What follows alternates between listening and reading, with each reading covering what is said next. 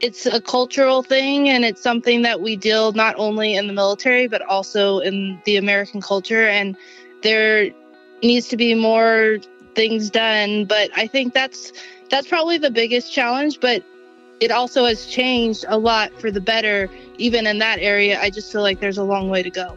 Hi there and welcome into a brand new week on Celebrity Salute dedicated to the men and women who serve our country in active duty, our veterans, and their families. We're here for you. God bless you. We love you. On each episode, we look for people and stories with some connection to these heroes. I am Randy Miller. Amanda Huffman is a military spouse and veteran who served in the Air Force for six years as a civil engineer, including a combat deployment to Afghanistan. She deployed with the Army on our provincial reconstruction team, where she was awarded a Bronze Star and Air Force Combat Action Medal. She also worked on energy management at Headquarters Air Force Materiel Command at Wright Patterson Air Force Base. In 2013, she traded in her combat boots for a diaper bag to stay home with her two boys and follow her husband's military career. She is a host and creator of the Women of the Military podcast. There, she shares the stories of women who have served or continue to serve in the military. Her journey to entrepreneurship began when she started her blog, Airman to Mom, in early 2014. It took her time to find her path. Today, she's active in the veteran community, working to highlight women and share their stories. She's also working to help those considering military service with her YouTube channel, A Girl's Guide to the Military. We're honored to have Amanda Huffman join us here on Celebrity Salute. Amanda, how are you? I'm great. I'm so happy to be here. Thanks for having me. Absolutely. You know, it's so great to talk about this because uh, not a lot of people are talking about it. I mean, I think this is really an area, especially because you you hit it from all sides, right? I mean, you were in a service, you were a military spouse, you're a military mom.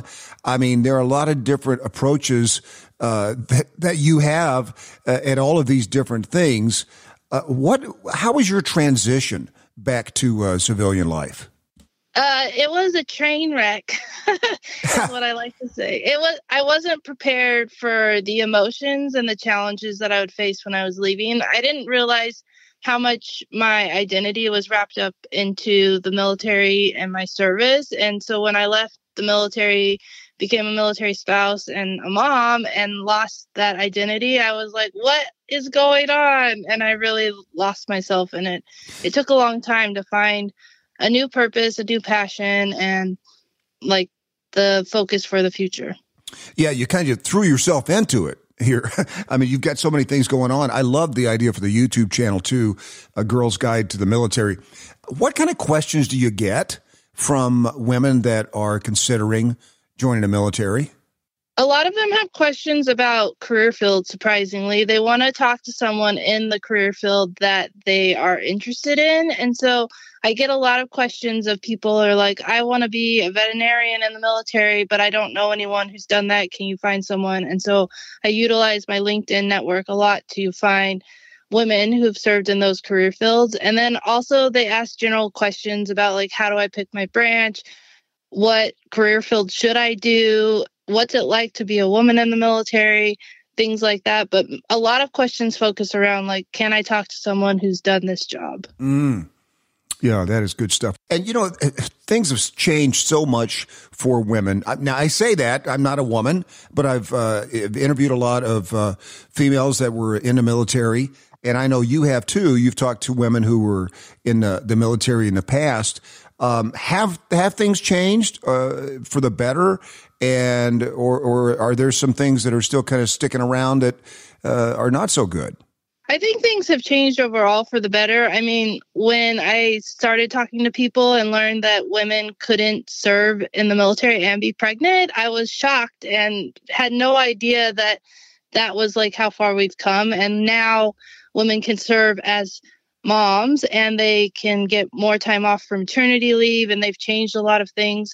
I think the biggest challenge that the military is dealing with and they still have a long way to go is military sexual trauma because mm-hmm. it's just it's a cultural thing and it's something that we deal not only in the military but also in the American culture and there needs to be more things done but I think that's that's probably the biggest challenge but it also has changed a lot for the better even in that area i just feel like there's a long way to go Yeah, we've had uh, CBS uh, anchor person Norah O'Donnell on a program many times, and she she's done a, a series of features ab- about that uh, same topic. And you're right. I mean, it's you know that's not something that's, go- that's going to uh, clear up overnight, but it is something that people are talking about. And I think anytime you get people talking about an issue that you know is kind of in the background, that's a good thing, right? For sure, for sure. Yeah, and there's been a lot of good things like Vanessa Guillen act that tragedy Yes. was changed into an act that has done so much for women and for men in the military. So I think there are good things, but there's still more work to do. So, Amanda, you also talk a lot about uh, military spouse issues. Give me a few of those. I think one of the top ones that you hear a lot about is mil spouse unemployment. And then for me personally, I as an entrepreneur, I don't have to worry about unemployment because I just make my own path, but not getting the same respect as a service member or not having the military value what I have going on in my life. A lot of times I'm like jockeying around trying to make things work because my husband's career comes first and I understand like the mission, but sometimes I'm I get a little frustrated because I'm like I'm important too and I have stuff going on, but uh, it it's nice we moved to California and so my parents live about 4 hours away, so in early May we have a conflict and they're coming down to help watch my kids so that I can do what I want to do and my husband who's going to be TDY will be able to do his TDY. But I think that's like one of the hardest things is like when you're far away from family and you have like two competing things, the military member obviously goes first because that's part of military life. Well, and, and it's nice that you have uh, served, so you completely understand that. I mean, I think a lot of you, and you probably hear from a lot of military spouses that maybe don't get that, or uh, don't get it as much as you do, right? Yeah, I mean, I do understand. Yeah, I tef- I definitely understand it because it is something that I is ingrained into who I am, and I think it's one of the advantages that I have. It it doesn't make it less annoying though, even though I understand it. I'm still right. frustrated by it. Hey, let's talk about your podcast a little bit. Uh, Women of the Military. What kind of things do you focus on, and and who have you, you talked to? So I always start the podcast with why did you decide to join the military? And then we go through different highlights of their career and then talk about their transition out of the military and what they're doing today. And then we end it with what advice would they give to the next generation of women who want to serve.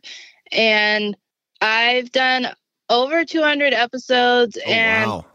I've got to interview so many amazing people. I got to interview uh now I'm blanking on her name, but she was the Deborah, she was the Secretary of the Air Force. That was really exciting. That was a long time ago. Oh, wow. And then jo- General Wilma Vaught was on the podcast. And next month I have uh, Kim Campbell. She just had a book come out, and she's a A10 pilot. And I really enjoyed her book and her insight. And there's just so many amazing women that I I like pinch myself after interviews because I'm like I can't believe I got to talk to this Yeah. person. It's just really cool. And what kind of have you had some surprises uh, from people that you maybe didn't expect to hear? You mean when I talk to them about their story? Yeah. Yeah, I mean, for sure, there's so many different things. I remember one time I interviewed Annie Brock, and she served during the 80s, and I was like, oh, it'll be a good interview, but it probably won't be that exciting. And then she like told me her story, and I was like, oh my goodness, who knew so much stuff was happening in the military in the 80s and all the different challenges? And so, yeah, sometimes even I have my own bias because I look at like what the time frame or how long they've served and I'm like, "Oh, it's going to just be like a typical interview, not nothing too earth-shattering." And then you interview them and they have these like crazy stories of things you had no idea that women could do in the 80s and that's what they were doing. So, definitely there's a lot of surprising stories and it, I'm always blown away by what I get to hear from the women. That's so cool. She's got the Women of the Military podcast as well as a girl's guide to the military. Uh, so tell me about your story then, Amanda. How what what led you to the military and kind of got you interested? So I graduated high school in 2002. So September 11th happened my senior year of high school. And before that, I was kind of unaware that the military was a career option. And then the military, you know, they showed their force and were ready to defend the United States when that happened. And it kind of opened my eyes to the military. And as an introvert, it took me a while before I actually decided to join. But my freshman year of college, I started looking into joining, and one of my friends was doing the Reserve Officer Training Corps program, ROTC, at the four year university that I was near. And he invited me to the open house, and it felt like a great fit. I could keep going to college. I would get my degree and then commission into the Air Force. And I could also try it out. And if the military wasn't for me, I could walk away hmm. because there was no scholarship. You could try it out without a scholarship. So it was just like something I could try out and and I loved it. And so then I stayed. Tell me about your first day in the military. In ROTC or on active duty? On active duty. So I so when I went active duty, I actually drove from California to Alabama and then I showed up for a six week second lieutenant school. And I just remember being a little overwhelmed, being like, where am I? It's I'm on a military base. I'm staying in like essentially dorms and not knowing where I was. At least I knew how to put my uniform because it was all sewn on because it was BDUs. And I just remember like what what is going on? Where am I? And it was also really fun because I got to meet a bunch of other second lieutenants and we were all pretty much clueless. So it was really interesting and fun way to join the military. Yeah, you know, it's always uh, that, that, makes you feel better when everybody else is clueless too. You, you, you know, we, nobody knows what to do here. What's this is the military? yep. Yeah, for uh, sure. That's pretty cool. And, and, what kind, you know, I hear stories all the time of people who join the military that form these lifelong bonds with uh, with people they serve with. And I'm sure that's the the same with you, right? Yeah, I mean, I met my husband in ROTC, and we're still married. So there's one friendship that changed good. Check that one off. Yeah, and then when I deployed to Afghanistan, I met three other people, and we're still connected. Over ten years later, we've gone to each other's. We've met at different places across the country and done meetups. We just met up in February and did a 10 mile run and in Florida and it was really fun to see everyone and we all didn't have kids and now some of us have kids some of us are retired and life is totally different than it was when we were in afghanistan is it uh, tougher to serve or tougher to be a military spouse Oh, that's a good question. I think I think it is harder to be left behind. So as a military spouse, you don't have the support network in the same way that you do when you're overseas. I think sometimes the mission when you're overseas is a little harder, but you have other people who are going through it. I know as a military spouse, I spent a lot of time alone and I haven't had people that I can reach out to talk to. But when I was deployed and I had a really hard day, the people around me were going through the same thing. Mm. So I mm. had someone to talk to. So I think they're both hard, but I would give the edge to military spouse. Wow. Amanda, I, I just so appreciate your perspective and your candor uh, in talking about these things because it's so important. And, and just like you talked about, I mean, there aren't a lot of, uh, of women, uh, especially that can, can relate to other women on, on a topic like this. But the Women of the Military podcast and then your YouTube channel, A Girl's Guide to the Military. That is just fantastic. What's the best way for people to find out more information about you and everything you're doing? So the best place to go is my blog, airmantomom.com. And if you like social media, I'm most active on LinkedIn, and that is the best place to find me. Um, yeah. Well, great stuff, and uh, continued great success to you. Uh, we're going to uh, run this on our radio show, and we're going to make it the topic of our podcast, Celebrity Salute, this week. So, thank you so much for that. Thank you. You've been listening to Celebrity Salute. Celebrity Salute is produced by Brainstorm Media and distributed by National Defense Network, with host Randy Miller and executive produced by Nate Herron.